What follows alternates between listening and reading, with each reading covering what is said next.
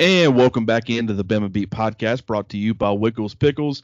This is your host, Clint Lamb, sitting here once again with Brett Hudson. Brett, how are you doing this morning? I'm doing good, baby. We we did it. Game week. did you have that planned?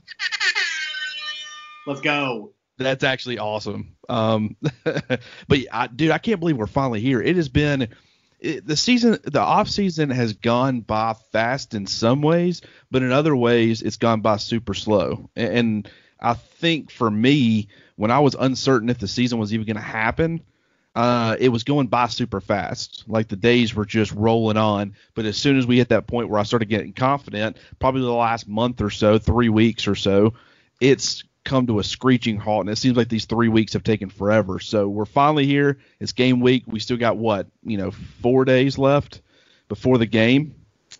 But depending uh, on when people are listening to this, yeah, there's uh, we'll we'll see. But it's uh, it is finally here. We are we are about to do the dang thing. You know what else is finally here? A depth chart. A depth chart. You are absolutely right. Uh, I got to be honest with you. I and I could be wrong. I, haven't really kept up with the timeline of when Alabama's released stuff, but I I, I was looking for an Auburn depth chart uh, last night, and I, and I, had not seen anything Actually, that had been released yet. We they just released it. We're recording. It is 11:07 a.m. on Tuesday morning uh, as I'm speaking, and Auburn just released it. Okay, that's something I'm definitely going to want to go check out as soon as we're done with the podcast. Just keeping up with the other side, but uh, the fact that Alabama released it yesterday, I was, I, I, guess I shouldn't be too surprised, but I was excited. But there is so much to dive into, and you know, are we going to probably read into stuff too much with some of this? We'll try not to, uh, but th- it's just it's kind of hard not to with the way things shook out. Uh, but what I suggest that we do, and we're not going to spend just a ridiculous amount of time doing this. We'll try to be as efficient as possible, but we're just going to go through position by position and just talk about thoughts that we had on the depth chart, uh, some of the or stuff maybe that was thrown in there, and then uh, kind of move on. You know, like I said, we won't spend you know 10 minutes per position or anything like that, but you know, just spend a couple of minutes. So I'll kind of just start working my way down the list if you are ready. I'm I'm ready when you are, and, and like you said, some of this is just going to be crowning. Like like we can go ahead and dive into into quarterback. You, you and I have been pretty pretty clear about our belief that Mac Jones is going to be the starter, whether whether it's because Mac is clearly Alabama's best option, or if it's because Bryce Young didn't have the traditional offseason that may have given him a chance to win the starting job. Uh, individuals can come to their their own conclusions on that, but that's one where I don't think anyone was was surprised by that. That seemed like a a, a given crowning to to make Mac Jones your QB one going into the season opener at Missouri.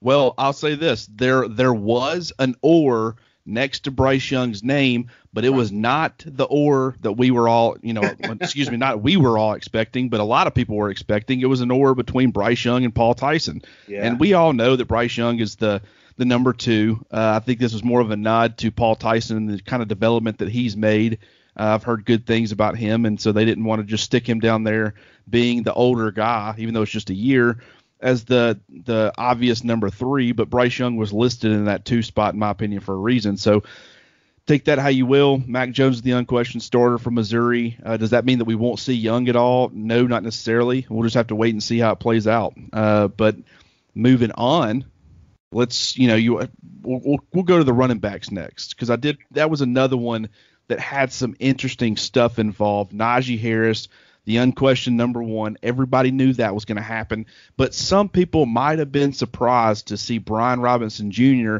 not only listed as the second guy on the depth chart, but there was no or between Brian Robinson Jr. and Trey Sanders. The ors came after that. So right now it would seem that Jase McClellan and Roydell Williams both are not, I wouldn't say on even status as Trey Sanders, but according to the depth chart, that's the way it would seem.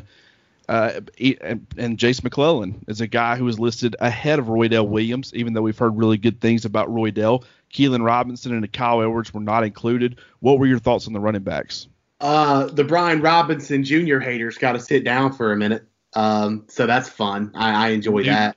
New number, new Brian Robinson, right? Switching yeah, from 24 yeah. to 4 Yeah, four looks good on him. I like it. It does.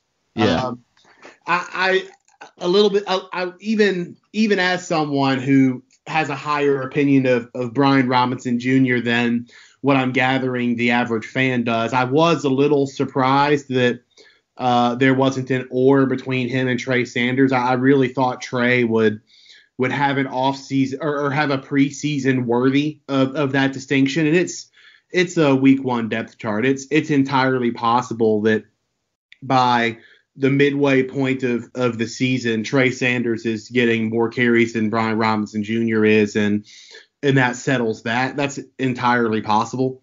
Um, but uh, at the start, right now, I don't know that anything other than that surprised me. I, I thought that Roydell Williams and and Jase McClellan would be the two freshmen that factored into the playing time equation over Kyle Edwards. So if if when if and when Alabama has a 40 point lead on somebody late in the third or early in the fourth, and you start getting some of those guys in, they'll definitely be the ones that that get those carries. Kyle Edwards is probably on his way to a, a red shirt year, which is perfectly fine. That's kind of that's okay. I guess is the, the way to put it. But I, I, I am I think the main battle in the running back group that will last into the season is between Brian Robinson Jr. and Trey Sanders. Um, I, I think both of them are ahead of Roydell Williams and and Jase McClellan from what we've heard in preseason practice. But how exactly the carries are going to be split between the two of them is something I, I don't have a good grasp for yet. The depth chart suggests one thing, but the the usage through the season could suggest another. Absolutely, and, and this part of this could be you know, Brian Robinson's a senior. He decided to come back when a lot of people thought that he might transfer with the stable of running backs they were bringing in. Plus, you got Trey Sanders coming back. Plus, you had the, you know, at least going in or going throughout the offseason, you had the Keilan Robinson thing mm-hmm. as far as some of the potential that he showed as a true freshman. A lot of people thought that it would be very logical once Najee Harris chose to, to come back that Brian Robinson Jr. would leave. And the fact that he did decide to return and give Alabama even more depth at that position and a guy that's been in the program now going into his fourth year, this might have kind of been a nod to him. I wasn't surprised at all that he was listed as the number two, but I agree with you. It was the or factor between him and, and Trey Sanders. And does that necessarily mean, oh man, he's the clear cut number two guy? Not necessarily. Uh, it could have just been simply, you know, kind of giving Brian Robinson Brian Robinson some respect and then you know you might see uh, just as much Trey Sanders involved, and maybe even a little bit more. We'll kind of just have to see, like with all these positions, how it plays out. Uh, moving on to receiver, though, what were your initial thoughts on that group? The John Metchie era begins. He's it, it has uh, begun. Yeah, we we knew that DeVonta Smith and Jaylen Waddle were going to be the one and two receivers. We were pretty sure that um, that John Metchie III was going to be that third receiver. He is. We were pretty sure that Slade Bolden was going to be that fourth receiver, and it seems like he is because in in general, when when Alabama goes four wide receivers, they typically have two H's on on the field, and um, Slade Bolden was the second H behind Waddle. Um, so that that that more or less went with what we thought it was. Now the the pecking order with the freshmen behind that remains to be determined because Javon Baker is, is, up there. There's also Xavier Williams, who's what a redshirt sophomore. Is that right? Yes, I believe so. Okay. Um, I, am pulling it up here just to double check. Yes, yes, redshirt sophomore. There's also freshman Thaiu Jones Bell and and Traeshon Holden. So the wide receiver position more or less went the way we thought it it would. Uh, we, we do need to make sure that when Bama goes four wideouts, that Slade Bolden is that fourth, but we're we're pretty sure that's the case. And then um, who is that fifth wide receiver? Is it Javon Baker or is it Xavier Williams or Thaiu Jones Bell? Uh, or, or, now that I look at it, there are ors with Javon Baker and Traeshon Holden and with Xavier Williams and Thaiu Jones Bell. So presumably all four of them are on equal footing. At least they are um, in this in this depth chart. So the the battle for fifth wide receiver remains open if we're taking this depth chart as gospel. Yeah, and, I, I, think you hit the nail on the head there. Uh, really, the Only thing that I would add is I completely agree. When you go four wide receivers, it looks like it's going to be Slade Bolden for the reason that you mentioned, as far as having the two slot guys, the two H's. Um, Slade Bolden is that number two guy. You might see, uh, in fact, you'll probably see some of those situations where they go what would be considered four wide, but that other inside slot receiver is a big slot and like a Miller Forristall. They're splitting him out wide a little bit to maybe even uh, g- get a bigger body out there at the position uh, in certain situations. But yes, Slade Bolden, in my opinion, should be considered the the wide receiver four. And I think you know Alabama only has eight receivers, uh, uh really scholarship receivers on the roster, and, for three spots, they're not even necessarily three deep at, at every single position that's a position that I really like where they're at. You have one of the best wide receiver combinations in the country in DeVonta Smith and Jaylen Waddle. You have a guy who everybody's expecting to have a breakout season, and John Metchie. We got to see some glimpses of him back during the A-Day game during his true freshman season last year. So they, they you know, presumably are going to have a really good trio of receivers. You've got Slade Bolden providing that fourth option. I think he's going to be a pretty reliable choice. We had heard good things about him last year. It's just they were so loaded at the position there was not a way for him to get any sort of significant action. He did get some some action, it just wasn't a lot of it. But then if Javon Baker can step up and become that wide receiver five – a guy that can see some spot reps in certain situations. And then if there's any sort of injury, him step uh, step up into that number four role, and because the number four role has proven to be very valuable. Now, granted, you had Jaylen Waddle in that role last year, so obviously they were going to continue to keep it, you know, heavily involved. Will Slade Bolden get that same kind of usage? Probably not. But at the same time, it's still a valuable position in today's college football. So you know, be, having a guy like Javon Baker be able to step up and, and provide some depth if he has to at the four spot or whatever will be uh, will be solid. And you'll probably see some of those other guys. I doubt that any of these players take a red shirt. Maybe Traeshon Holden, but then you're rocking seven deep essentially. Um, and, and, I guess with that four uh, game rule, uh, as far as being able to, to re- uh, retain your red shirt, that might provide one of these guys with Jones Bell or Holden uh, with the opportunity to play in four games and provide depth in four games, but maybe not. Uh, maybe still be able to get the red shirt, but then mm-hmm. you also got that huge group coming in uh, in the 2021 class. You know, you're losing DeVonta Smith. You're probably going to lose Jaylen Waddle. You need to replenish a lot of that depth, and Alabama certainly do that. Uh, they're doing that. So they're set up for the immediate success, but then they're also building for long term. And next year, you know, with Slade Bolden and John Metchie, and if you can get uh, Javon Baker some some action, then you'll be set up as far as experience and bringing in a ton of talent at the wide receiver position as well. I actually, so I, two more thoughts on wide receivers before we go. One, I, I think you might actually get a red shirt or two out of out of wide receivers this year if they stay healthy, and, and that's the the key thing. So your your first wave of of three is Jaylen Waddle, DeVonta Smith, and John the third.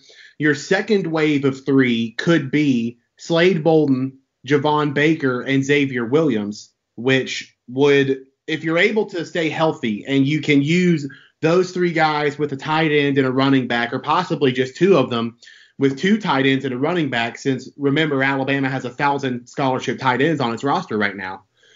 You could very well get away with Thaiu Jones Bell and Traeshon Holden only playing four games this year. Again, if you stay healthy. Because if, right. if, you don't stay healthy, then as you mentioned, the, the scholarship numbers at, at wide receiver are probably just a little thinner than they want them to be. So you're you're kind of forced to play a Thaiu Jones Bell or a Traeshon Holden late in a game that you would rather not for for red shirt purposes. But I, I think it's possible you could get as many as two red well, shirts at the wide receiver position. And before we transition to tight end, because um, the the two kind of uh, coalesce with one another, I don't think it's going to happen because Miller Forristall and his place on the depth chart, which we're going to get to in a second. But do, to your point about big slots that, that could afford some of these guys some some playing time, do you think Javon Baker and Traeshon Holden could could fit that mold? Javon Baker at 6'2", 195, and Traeshon at 6'3", 208?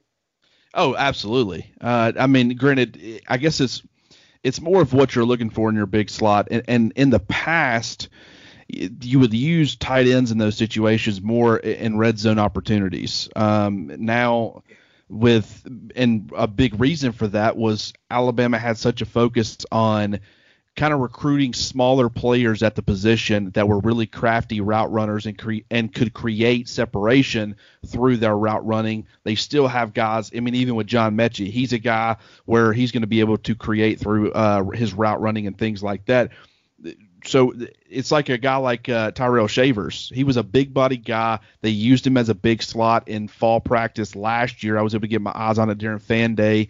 Had him running up the seams, attacking the seams. I loved that concept and that idea. They never got around really to using it during the season because of what they were actually looking for at the position. At least in my opinion, you got an extremely accurate to Tua Tagovailoa when you combine that with a, a dominant group of route runners I, mean, you could pretty much throw at will on anybody. And so with Mac Jones and what he brings to the table, he's not as accurate as Tua, who is. Uh, there's not many, but um, I completely agree with you there. And when you're talking about that red shirt rule, uh, you know, you can have seven deep at the position at the wide receiver position with getting Jones, Bell, and Holden each four games apiece. And even if you play the maximum number of games this season, let's say there's an SEC championship, two playoff games, you're only playing 13 games. So that's only five games where you would uh, only be able to go six deep.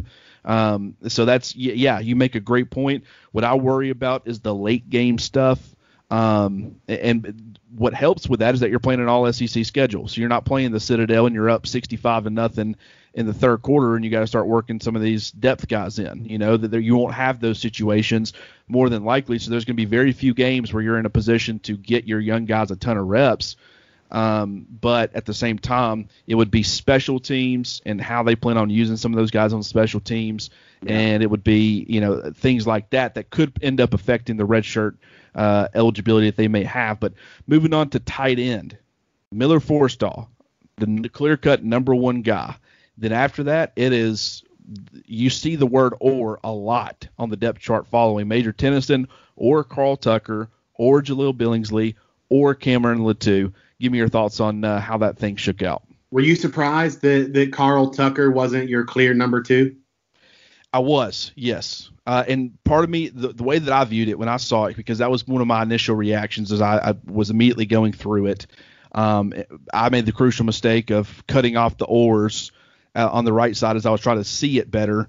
And so I, I even posted it without the ors, and that ended up being a huge mistake on my part. So my uh, original reaction was, man, Carl Tucker sitting down there at number three. You see the or, and, and as you see that, and you realize that that's a thing, I think it's very possible that you've got Major Tennison heading into what his fourth uh, or maybe fifth year in Tuscaloosa. He's been committed to you. His fourth year. Yeah, so he's going into his fourth year uh, been committed to your program. Um, you know, has, has seen playing time. You got a guy like Carl Tucker who comes in, wasn't able to get on campus really during the summer because of COVID. Uh, to, to, automatically throw him as the number two guy on the depth chart might be disrespectful to to Major Tennison and Nick Saban, in my opinion. And this has never really been confirmed, just with decisions he's made in the past and how he lists the depth chart. I think it was probably more of a nod to you know Major Tennison as far as the depth chart is concerned. But I wouldn't be surprised if Carl Tucker still saw tight end two reps. You know, he was he still was the the first guy off the bench. Now you're still going to see Major Tennison too. Don't get me wrong, but I wouldn't be surprised. And, and that's no guarantee. That's purely speculative on my part. Uh, but th- that's kind of where I viewed it. Did, were you surprised by it? I was at, at the very beginning, but then I thought back to it and I kind of remembered that Miller Forristall was a solid every down tight end last year. He was he was inconsistent as as a run blocker. I think that would be fair to say. Um, but he was by far their best receiving threat until that throat injury kept him out for most of the second half of the season. And it's not an accident that as soon as he came back for the Citrus Bowl, he scored a receiving touchdown. That surely wasn't an accident that as soon as Miller Forristall comes back, they decide to throw to their tight ends and, in touchdown range anymore. Right. Um, I, I do wonder this though, if if Major Tennison, Carl Tucker, Jahleel Billingsley, and Cameron Latu are all on equal uh, footing, I wonder if this means Alabama's going to use more two tight end sets this year than it did last year. Because if if you're taking Miller Forristall as kind of your uh, well-rounded tight end while taking into consideration that last year he was inconsistent as a run blocker. He's probably your most well-rounded threat as a tight end, excluding Carl Tucker, since we we we think we know what he was at North Carolina, but we don't know how it's going to go here yet. Major Tennison, clearly a block first kind of guy. Carl Tucker projects to be useful in in both um, disciplines, but we'll we'll see. Jahleel Billingsley, I think, is useful in both disciplines, but he's young. He could he could use some more experience. And Cameron Latu, we don't know much about him as a as a tight end yet. It just it there are a lot of skill sets, a lot of possibilities with your tight ends underneath Miller Forristall. So I could kind of envision a system where Alabama has Miller Forristall on the field almost all the time. And then has a second tight end on the field when they want to to accomplish certain things. They could have Carl Tucker on as a big slot. They could have Major Tennison on for some extra run blocking beef. They could have Jahleel Billingsley on to possibly provide both in certain situations to help him get some some experience. I, that was just one possible outcome, and, and it would make sense in this year where you had two proven wide receivers. Now they, they clearly think highly of John Metchie and Slade Bolden and, and et cetera, but it's not like last year where putting two tight ends on the field was clearly at the detriment to your to your wide receiver position. It's a little different scenario this year. Right, and I think you raise a great point there, and, and something about Carl Tucker going back to his time at North Carolina that I absolutely loved about him, and I loved what he was going to bring to Alabama's offense is his ability as a blocker, not only as an inline blocker, but as a perimeter blocker as well. North Carolina would line him up in that big slot role. They'd line him up as an outside receiver, and he was such a dominant blocker on the perimeter that you can run, you know, screens, whether it be running back screens, wide receiver screens, jailbreak types of things, and he's going to be able to get out on the guy that you know is trying to cover him and completely maul him. Uh, that was one of my favorite aspects of watching his film. And when you have that ability, you can get the ball in your playmaker's hands, like a uh, Jaylen Waddle or like a Najee Harris in the open field throwing in the football in some sort of flare route or screen or something like that. And when you got a big guy like Carl Tucker in front of him afterwards who is comfortable blocking in space because it's much different. An inline guy you're you know you're kind of in the mix. You essentially become an extra offensive lineman. You know you're in the trenches digging guys out, trying to move big body players but it's a much different skill set to be able to block on the perimeter or in space against athletic corners who can, you know, get around some of these big offensive linemen sometimes or whatever on on pulls and things like that. So that's what I love about bringing Carl Tucker into the mix. That's something that they didn't have last year. He'll be able to to provide some inline blocking ability, but you can also move him around. And you know, a lot of people were predicting a Jahleel Billingsley breakout this year, and and unfortunately you know, Miller Forristall is going to be gone. Carl Tucker is going to be gone after this year. Granted, that depends, of course, on if they choose to want to come back due to the extra eligibility. But Jahleel Billingsley might have to wait. You know, he'll he'll get some game action. Don't get me wrong, but at this point in time, I would say he's the tight end four, uh, and and I mean he's listed as such. But I think that that's probably legitimate. And and so you know this idea of, of him getting a breakout season might have to wait until 2021. Still love him long term. Um, but uh, there are a ton of bodies at the tight end position. Uh, Michael Parker. Yeah, Michael Parker didn't even make it onto the depth chart, but uh, there, there's talent there, and there's a lot of different things that they can use these guys for in certain situations, and that's why I think you'll see a lot of these guys on game day. Uh, but do you have any more thoughts on the tight ends? No, let's let's go to the offensive line because this was probably one of the positions that stuck out to me most was I, I, was really hoping to learn who the fifth offensive lineman would be, um, and we didn't. We we we straight up didn't. We know Evan Neal's going to start at right tackle. We know Deonte Brown's going to start at guard. We know Alex Leatherwood's going to start at, at left tackle, and center could either be Chris Owens or Landon Dickerson, and right guard could either be Emil Ekiyor Jr or Landon Dickerson. Uh, the the depth chart doesn't have Landon Dickerson at right guard. It just has Emil Ekiyor Jr. there with Chris Owens or Landon Dickerson at, at, center. But realistically, Landon Dickerson is going to be part of the starting five. So if they if they decide to have Chris Owens as the center, they'll just put Landon Dickerson at, at right guard. Um, Well, for me, and that's an interesting point. Um, I noticed that too. And the number one thing that stood out in my mind, and this is why I say, you know, we might be reading too much into some of this stuff. I went ahead and, and said that at the beginning of the podcast because this is one of those areas where I might be reading too much into it. But the fact that I didn't see, you know, we saw Chris Owens listed in multiple spots. He was listed as an or at center. He's also listed as the backup left tackle. He has experience there playing behind Alex Leatherwood, so that wasn't a, a huge surprise. But the fact that they went with Chris Owens, giving him two spots in the depth chart, and they didn't do it with Landon Dickerson at right guard, uh, it could have easily been Emil Ekiyor Jr. or Landon Dickerson just to give that nod saying that he's going to be playing, potentially be playing both spots. I'm not saying that this is completely locked in, in stone here, but I also am feeling fairly confident that Emil Ekiyor Jr. is going to be the starter against Missouri at right guard, and it's going to be Landon Dickerson at center. Now you'll probably see some Chris Owens. You might see Landon Dickerson going back and forth between the two.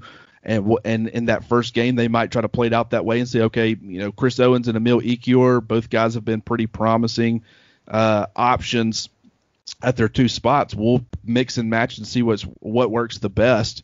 But for me, like I said, I, I, think maybe I was I might be reading a little too much into it. Uh, the fact that Landon Dickerson wasn't listed at right guard, but someone that was listed at right guard, and I wanted to get your thoughts on this because when I look at him, it's the same thing. And Alex Leatherwood survived for a season at right guard, despite the fact that from a body build standpoint, from a natural athleticism uh, standpoint, he was never meant to be, you know, a long-term guard. He was there because you had Jonah Williams at left tackle, and Alex Leatherwood just was the fifth best offensive lineman. And Jedrick Wills clearly did not want to play uh, guard; he wanted to play tackle, and they they gave him that ability, and good for them because it worked out.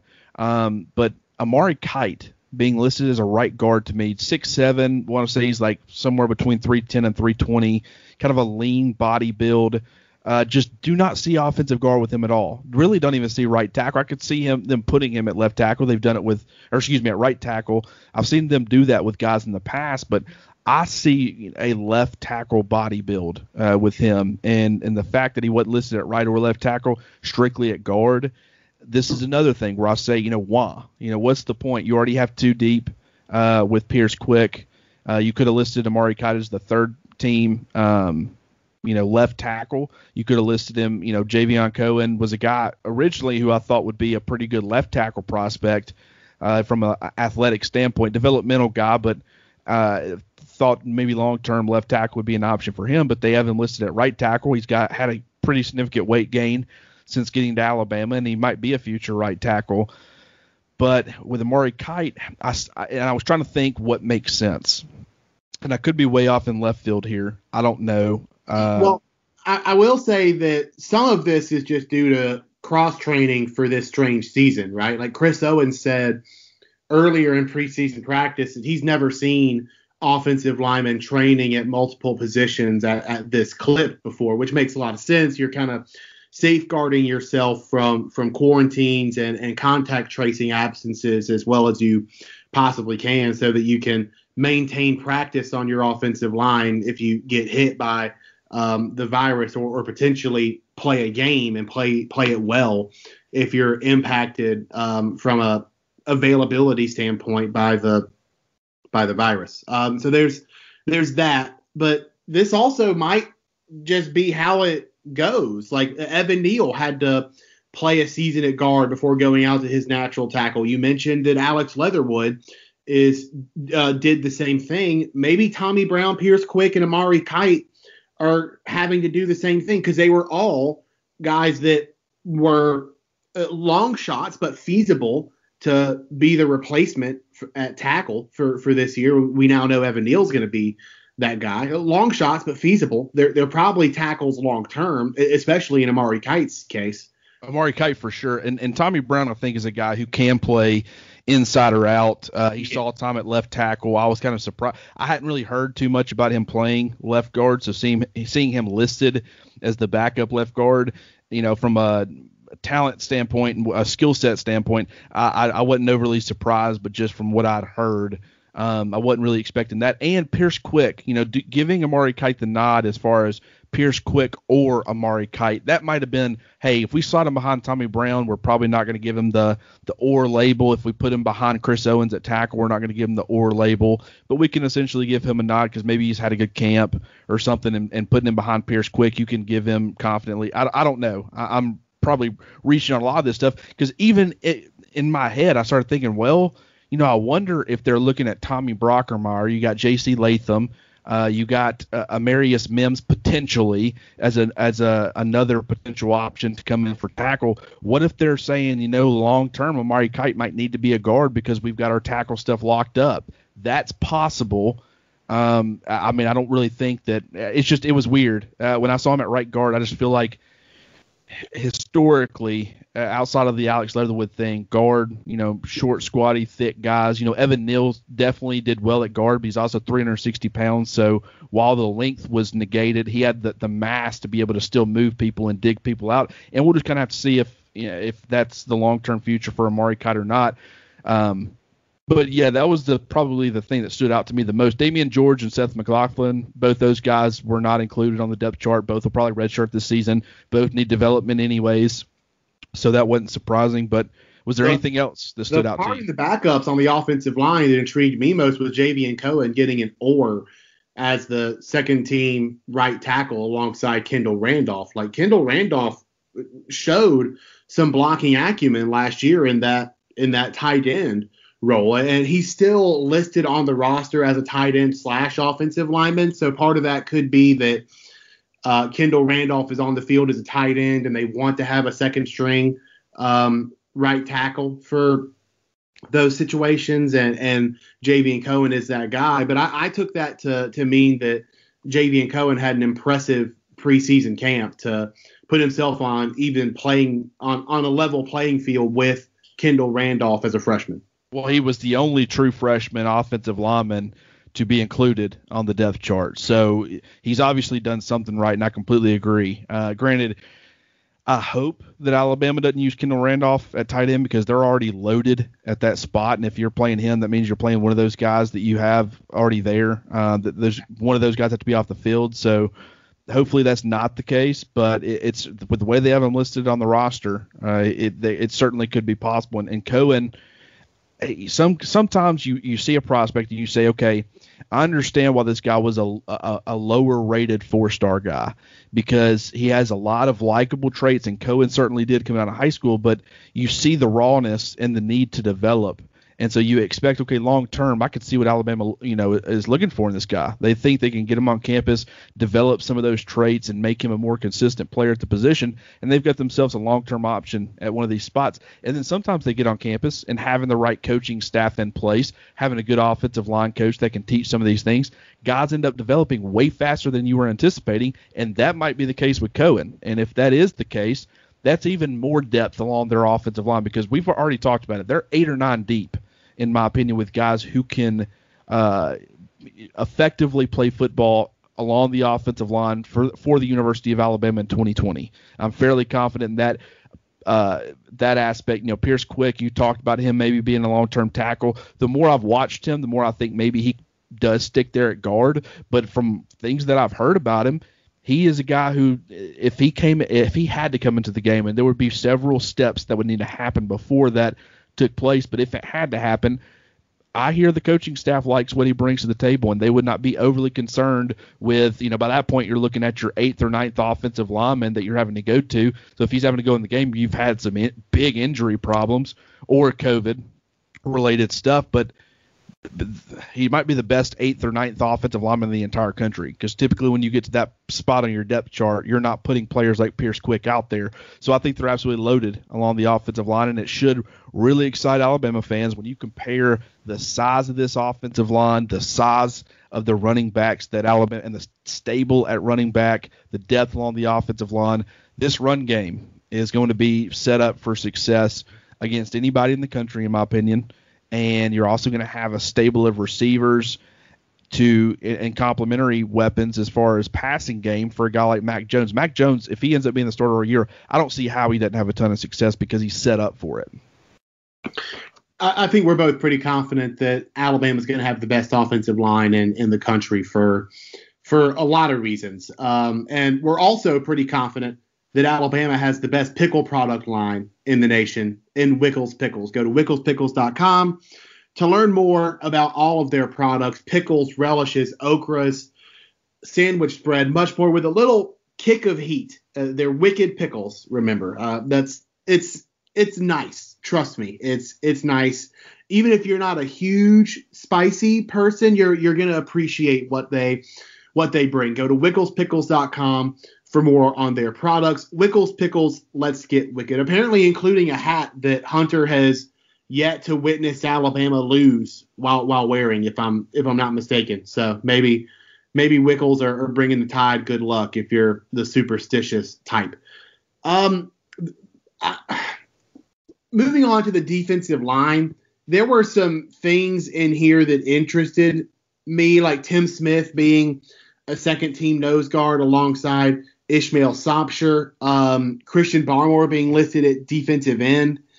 I- I'm hesitant to read too much into the positional aspect of things because again, they're they're cross training so many guys to kind of protect themselves from possible quarantine or contact tracing absences. Um, that all of these guys are cross training to a to a certain degree. I mean, last year, Phidarian Mathis and Raekwon Davis were the only ones that could play both end and nose guard in, a pinch, and now I'm sure they have five or six guys that they would they would trust to do that if they absolutely had to. What what interested me the most was we knew LaBryan Ray was going to be one of your starting defensive ends. The pursuit for the other one uh, seems pretty up in the air. Um, so Byron Young and Stephon Wynn Jr. were listed behind LaBryan Ray at one defensive end spot. The other defensive end spot has Justin Eboigbe or Christian Barmore or Phidarian Mathis. So I,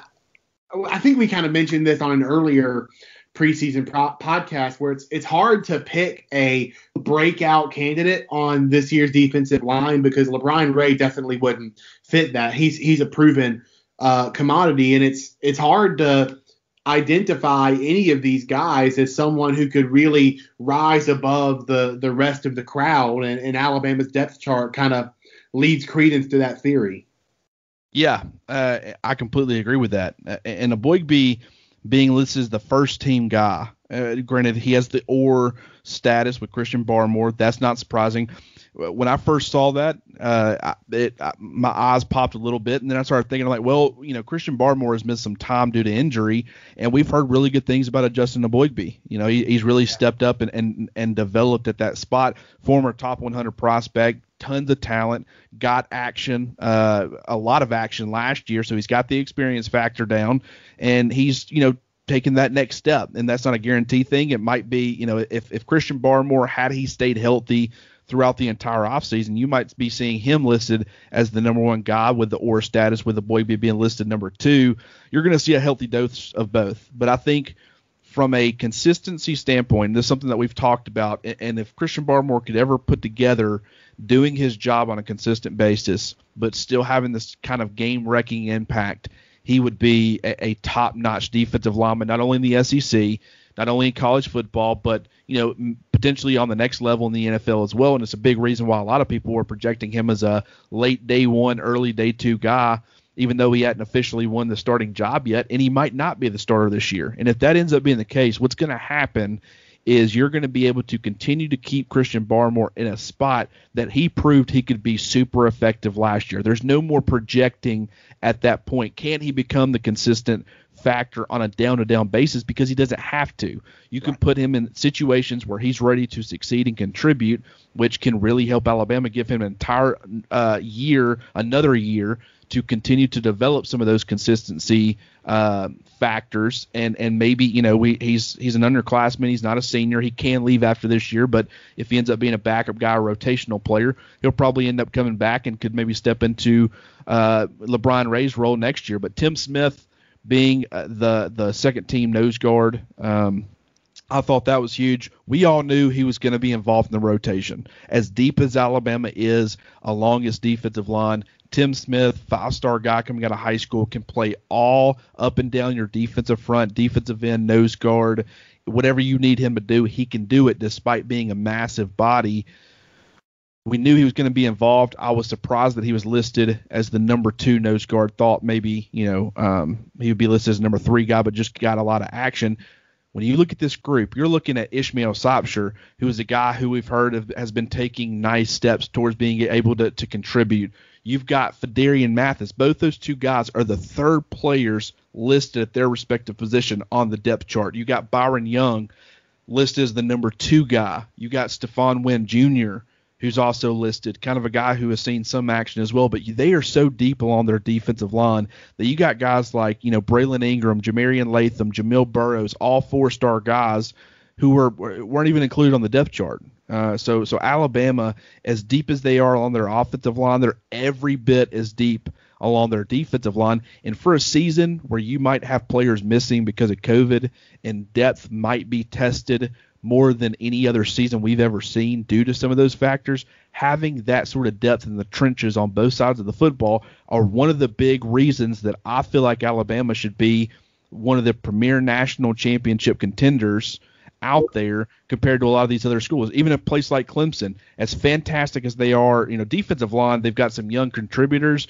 but they're super talented and, and fairly deep on their defensive line. The offensive line for Clemson, I think that's an edge that clearly plays in Alabama's a favor. If you start getting injuries or you start letting COVID, uh, you know, take effect at the at those positions for those two teams, that would give Alabama a clear edge over Clemson. Now that, that doesn't necessarily mean that it happened. Maybe all five of Clemson's starters remain healthy for the entirety of the year, and it the, the depth doesn't play much of a, a factor there, but it can. And so there's a light to love about this defensive line for Alabama.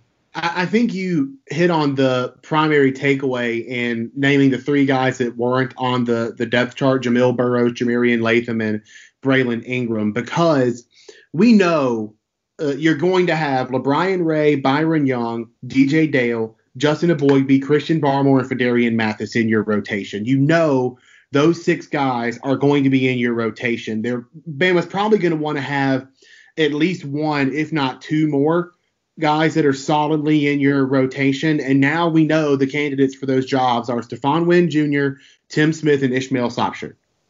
Now we know that based, based on this depth chart. Uh, how many of them earn rotation spots, uh, whether it's one, whether it's none, whether it's two, possibly all three, remains to be seen. But but now we know that those three guys are the leading candidates to possibly carve out one or two uh, additional rotation spots for themselves where we see them on the field somewhat as frequently as you see people like Christian Barmore and Phidarian Mathis on the field. Absolutely. And, now, and, now, do you want to go ahead and take your, your victory lap for Christian Harris as a starting inside linebacker alongside Dylan Moses? You know what? I certainly will. Um, go ahead. This, I, will go ahead and say this: uh, the, the will linebacker spot played out exactly how I thought it would. You know, and granted, I guess the only thing that I would have said was, you know, it would be Christian Harris, it would be a Joshua McMillan or Ale Kaho, but they would probably list Joshua McMillan with his experience uh, in this in the system and with the team ahead of him. The only surprising part of the will spot for me was the or status next to Demoy Kennedy or, or Demoy Kennedy. I always put the A at the end. I don't know why. Demoy Kennedy that was somewhat surprising. Super talented, borderline five star guy. I think he was a five star according to one of the recruiting services. So uh, that was somewhat surprising. The part that blew me away was the other side with Dylan Moses being the obvious starter at Mike, but then behind him, do you want to talk about how things shook out there?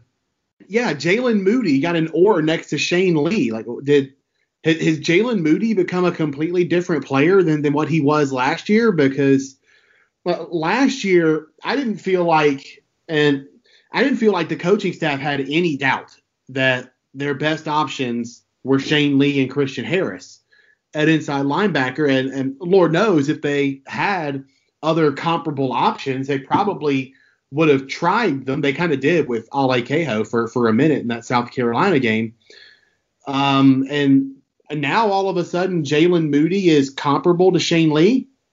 Well, that that part blew me away too. Uh, and Jalen a lot Moody of came out of nowhere. Well, a lot of people are looking at this that I've seen reaction from Alabama fans, and they're saying, "Ooh, man, this must spell bad news for Shane Lee. And, and, and I look at it the exact opposite way. Why does it have to be, ooh, man, uh, Shane Lee just is not it, and the coaching staff is finally realizing it? Why can't it be, wow, you know, that's really good for Jalen Moody. He must have really improved this offseason to essentially hop a guy on the depth chart who was younger than him and had seen a ton of experience. Led, I think he led the team in tackles last year. Maybe it was Xavier McKinney, he was number two, but he was up there as far as tackles are concerned. He was the returning sack leader uh, amongst every player uh, on defense, and Jalen Moody hopped him on the depth chart. And when you look back to some of the plays that Jalen Moody has made, you know, in the spring game last year, he had the interception.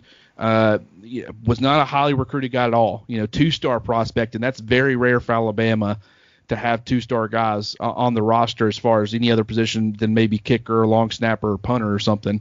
But for Moody to step up, and, and it's not just that he's listed as an or, he's the first guy listed. He's listed ahead of Shane Lee.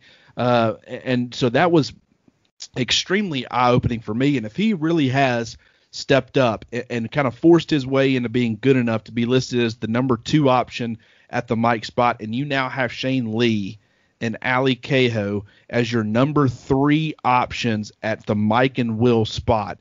That and plus you got Jackson Bratton, who's not even listed on the depth chart, but he's an option, a tackling machine. Probably will play that Mike spot. You got Demouy Kennedy uh, as the number four options at those two spots. Two extremely talented true freshmen, especially Kennedy. The, I mean, this is why I listed, you know, the off-ball inside linebacker position as my deepest position on the roster. We've talked about the depth on the along the defensive line and offensive lines, running back there extremely deep. But with inside linebacker, when you've got guys like Ale Kaho and Shane Lee, who I think would like, despite the limitations for Shane Lee, I feel like those two guys would be starting for a lot of SEC schools, and they're third on the depth chart for Alabama at those two respective spots. Uh, and then you got talented true freshmen who, you know, either one of those two guys could have been contributors right out the gate for a lot of schools. They're sitting back there. Uh, one of them's not even being included on the depth chart, and the other is listed at number four on the depth chart. So, I mean, to me, this was it was crazy to see Jalen Moody listed ahead of Shane Lee. Uh, I agree. That was that caught my eye for sure. I don't know that anything in the outside linebackers caught my eye. Christopher Allen and Ben Davis are co-starters at Sam uh, with King with King Mwikuta behind them, and, and Saban's comments throughout the preseason had made it pretty clear that Will Anderson Jr. and Drew Sanders were going to be early contributors at outside linebacker, and they are your numbers one and two at Jack, respectively. Will Anderson Jr. first, Drew Sanders second. That that more or less was chalk for me. Well, for, to some degree, I I agree with you. Uh, I guess I was surprised that both the two players listed as the one and two at the Jack position are both true freshmen. Uh, I thought maybe you would see a Ben Davis at one of those spots as maybe even being the number two guy or being the starter. Will Anderson, uh, the fact that he's listed as a starter pretty much right out of the gate, this idea, you know, I kind of thought maybe he would be, you know, uh, put in more of a rotational, obvious pass rushing situations role early on. The fact that he's been so good that he's listed as the starter ahead of guys like a, a fifth year senior and Ben Davis uh, and, and, some of these other players, that's fantastic news for him. Absolutely fantastic. Alabama's going to have, you know, anybody that's predicted him to be the breakout candidate on defense or the top newcomer on the team. I, am feeling a lot more confident in my prediction of him leading the team in sacks now than I did maybe last week, and I felt confidently enough to put him there, but I wouldn't say that I felt absolutely outstanding about it. Chris Braswell, Q Robinson, Kevin Harris, Jerez Parks. Were you surprised that any of those guys or all of them were, were left off the depth chart because there was room to throw a Chris Braswell or a Q Robinson on there. They just weren't. So it's looking like the five guys that are listed are going to be your five main contributors at outside linebacker. Does that surprise you? If, if I was forced to, to do this depth chart beforehand, I think the one thing I would have changed, other than well, the, what you mentioned about possibly putting Ben Davis at Jack or Christopher Allen at, at Jack, is to have both of them listed as starters at opposite positions. But I can go into why that that makes sense if you want me to. If the one thing I probably would have changed is I probably would have projected Jerez Parks ahead of King Mwikuta. Right. That's okay. probably the only thing I I would have changed. Okay. Okay. And you know what's interesting is for the longest time, Chris Braswell was the highest rated Yes. outside linebacker. Uh, come you know as, as far as this dominant foursome that came in in the 2020 class, and he's not even on the depth chart. And so with the the development that Will Anderson and Drew Sanders have shown as far as their ability to get on campus and contribute immediately, that bodes extremely well for Alabama's depth at that spot. And I'm feeling a lot better about this unit uh, than I was before. Uh, that we you know we knew they had talent, but they needed a star to step up. I didn't necessarily view Chris Allen as a star, uh, you know, huge, impactful, dominant type of player. I didn't view Ben Davis that way. King Mwikuta didn't view him that way. So Will Anderson stepping up and becoming that starter at the jack position in the first game of the season, maybe he can become that absolute terror on on the uh, edge, which will really help with what should be a really good interior pass rush with that depth at, at along the defensive line. And it does seem like the jack position is going to kind of be used as a specialty pass rush position this year because they feel so good about Dylan Moses. They clearly are optimistic about Christian Harris, and they stacked their two best outside linebackers at Sam. So one of them is going to be on the field at, at all points in time. So it seems like your jack is going to be your your specialty pass rush um, position this year with Will Anderson Jr. and Drew Sanders over there. Um, yeah, that's actually a really good point. Uh, what you might see, what you'll probably see, as as far as and that's something I didn't even think about. I get too wrapped up in you know this guy's listed as the starter. He'll be out there with the first team defense, uh, but that's not necessarily the case. You know, a lot of teams nowadays are going to kind of spread you out a little bit.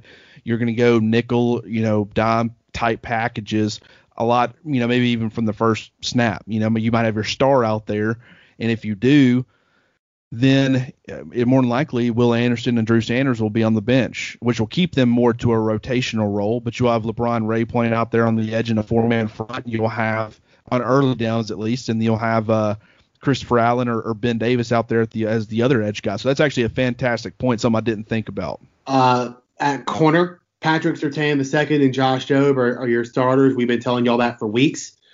Uh, Jalen Armour Davis as your number two behind uh, behind Patrick Surtain. That caught my eye, as did the or with Marcus Banks and, and Brandon Turnage behind Josh Jobe. Now that that very well could be a reflection of the two freshmen, Malachi Moore and Brian Branch, being both at star. Um, while, while I think both of them are going to be that safety star type long term, it's possible that one or both of them could transition to corner later in their in their career and and and kind of take that role. Alabama also has a JUCO corner coming in in its 2021 recruiting class, and Kyrie Jackson, and very well could add a potential right away contributor in the five star JaQuincy McKinstry as well. So it's not a given that Jalen Armour Davis is the next man up at, at corner or or the future at, at, corner, and, and the same could be said for Marcus Banks and Brandon Turnage. It's not guaranteed that both of them are the future at, at that position, but that does that, that it did illuminate something that those were the three guys that were listed at corner. I completely agree. That corner kind of played out how I thought it would. Obviously, Ronald Williams Jr. dealing with the the fractured forearm or whatever it is. Uh, you know, he wasn't on the depth chart. Obviously, Jaquez Robinson, the true freshman, uh, he wasn't listed on the depth chart. So, as far as this group, hopefully they'll have a couple of more players coming back uh, or being able to provide depth in, in, emergency situations. I don't love this group. I love the combination of Patrick Surtain and Josh Jobe. I think it's more of an unknown factor with Armour, Davis, Banks, and Turnage that's got me a little bit concerned with the depth. I don't think they can afford a lot of injuries, even though those are talented guys. I just don't know a whole lot about them. So hopefully they're able to kind of stay right um, and and can provide some depth there at safety. Uh, with Daniel Wright starting at free safety, Jordan Battle starting at strong safety, Hellams being the backup free, Eddie Smith being the backup strong. I don't know what it is, but I always just I would have had those two positions switched. Uh, I would have had Jordan Battle, Eddie Smith as the free safety. Uh, I don't I don't know. Uh, I could be wrong. I always end up getting those two backwards. Just something about strong safety. I think of more of the inbox defender. And I, when I think of you know a guy like Hellams, I think more of him as an inbox guy. Daniel Wright can provide some of that. Got a little bit of range, but I more so view him as a a, a box defender.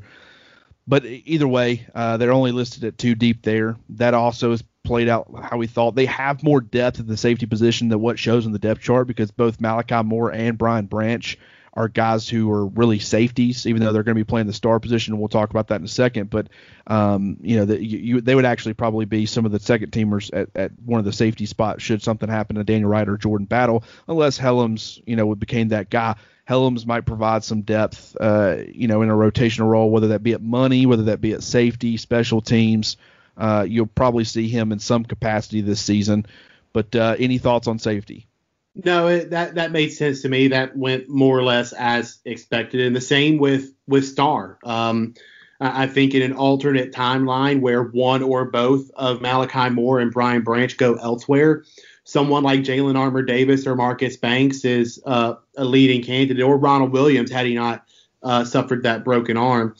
Um, but with with those two guys performing as well as they have uh, immediately in, in, preseason practice, that that makes all the sense in the world. And uh, frankly, I'm I'm willing to bet that um, whichever one is your star, because they're listed as or Malachi Moore or Brian Branch. I'm guessing the other is your money.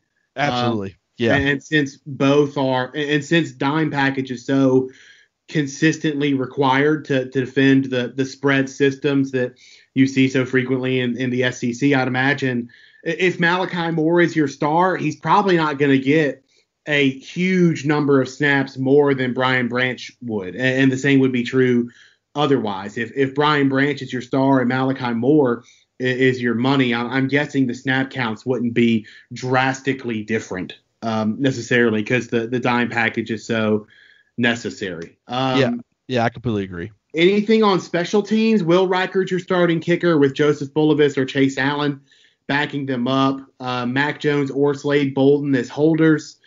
The trio of punters battling it out are Sam Johnson, Charlie Scott, and Ty Perine. Thomas Fletcher's your snapper, of course. Jaylen Waddle, your punt returner, with Slade Bolden, Patrick Surtain, or Xavier Williams as your number two. Your kickoff returners are Jaylen Waddle and DeVonta Smith, Brian Robinson Jr., and Roydell Williams behind them. Anything in the specialists that stuck out to you?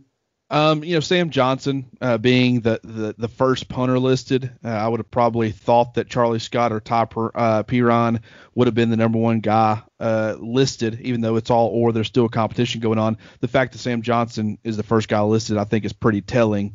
Um, you know, you got two quarterbacks in Mac Jones or Slade Bolden as your holder. Um, notice I, I said two. Uh, might have not caught that, but giving a nod to the old Slade Bolden as far as being able to have an arm good enough to, to sling the ball around a little bit.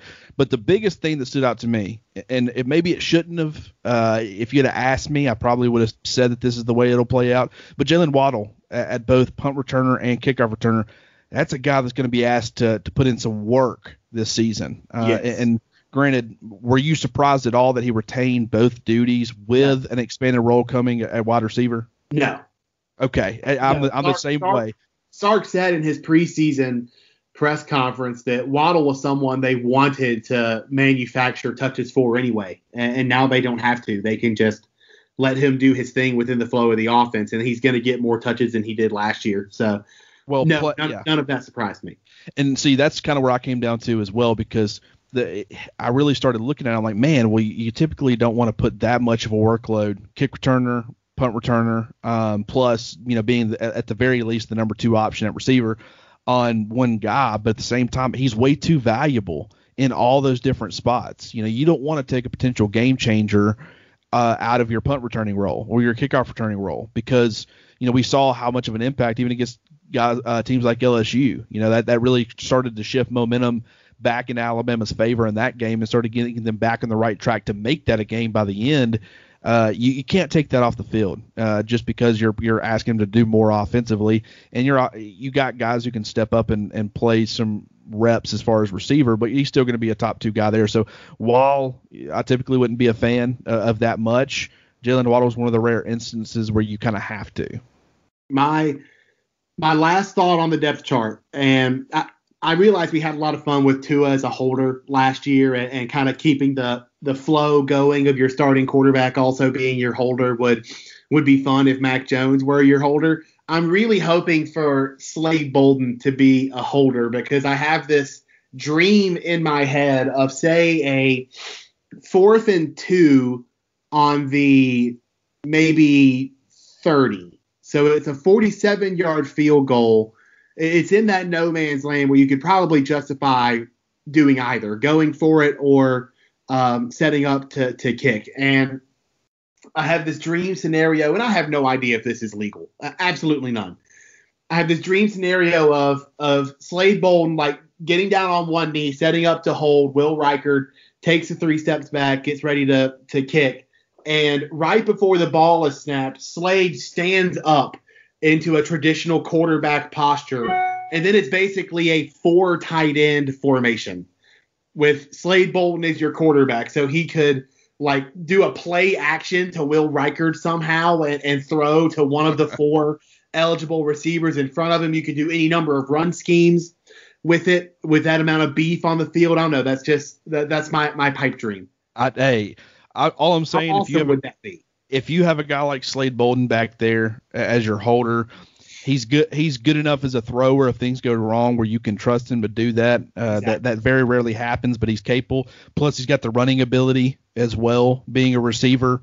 Um, so I think it would be a great option uh, as far as being a holder, and I think that would be a lot of fun to see how creative that they could get with it. So all right, that's going to do it for the depth chart episode. Taking a look at man, just a, a wild depth chart, lot to look at. We spent an hour talking about it, uh, but this has been a lot of fun. Uh, we're going to be doing a Missouri Alabama breakdown. We're also going to be doing a pick'em podcast. I know you're not going to be actually on that podcast, but we're going to get you picking some games too this year, Brett. Uh, see how you stack up against Hunter. People are going to myself- find out I can't pick games against the spread. Hey, uh, I'm going to get exposed. it, it cannot be any worse than, than Hunter and I last year. You know, Cecil your was, records. Uh, man, I'd have to go back and look, but I, I want to say, What was a rough percentage? uh, I, man, it was, man, it, we might have been at the, the, the 500 range. I think that we're just a tick below that. Oh Um, man, that that'd be big for me. I'm gonna be honest. That'd be big for me. Well, Cecil, it makes everybody look bad because he's able to pick a lot of these games, and it seems like he's not even trying. And yet, every week it was like Cecil went six and two again this week. Um, and every week he's he's saying, well, don't don't listen to my picks, don't bet the milk money or anything on this, and and throwing out, uh, you know, traditional quotes, and then going eight, you know, six and two or eight and two or something like that. It was it was a humbling experience. That's kind of why I want to have you on there. Hopefully, you're down there in the hunter and and my range to make us, you know, okay, Cecil's just special. You know that we're won't, we won't look as bad. I guess is the the hope. Watch you come in here and pick like 80% too, and then me and Hunter are like, well, I guess we're no longer going to be a part of the Pick'em podcast, but. That should be fun. So we'll have three this week. We got a lot of content coming y'all's way. Always appreciate you hopping on here with me, Brett.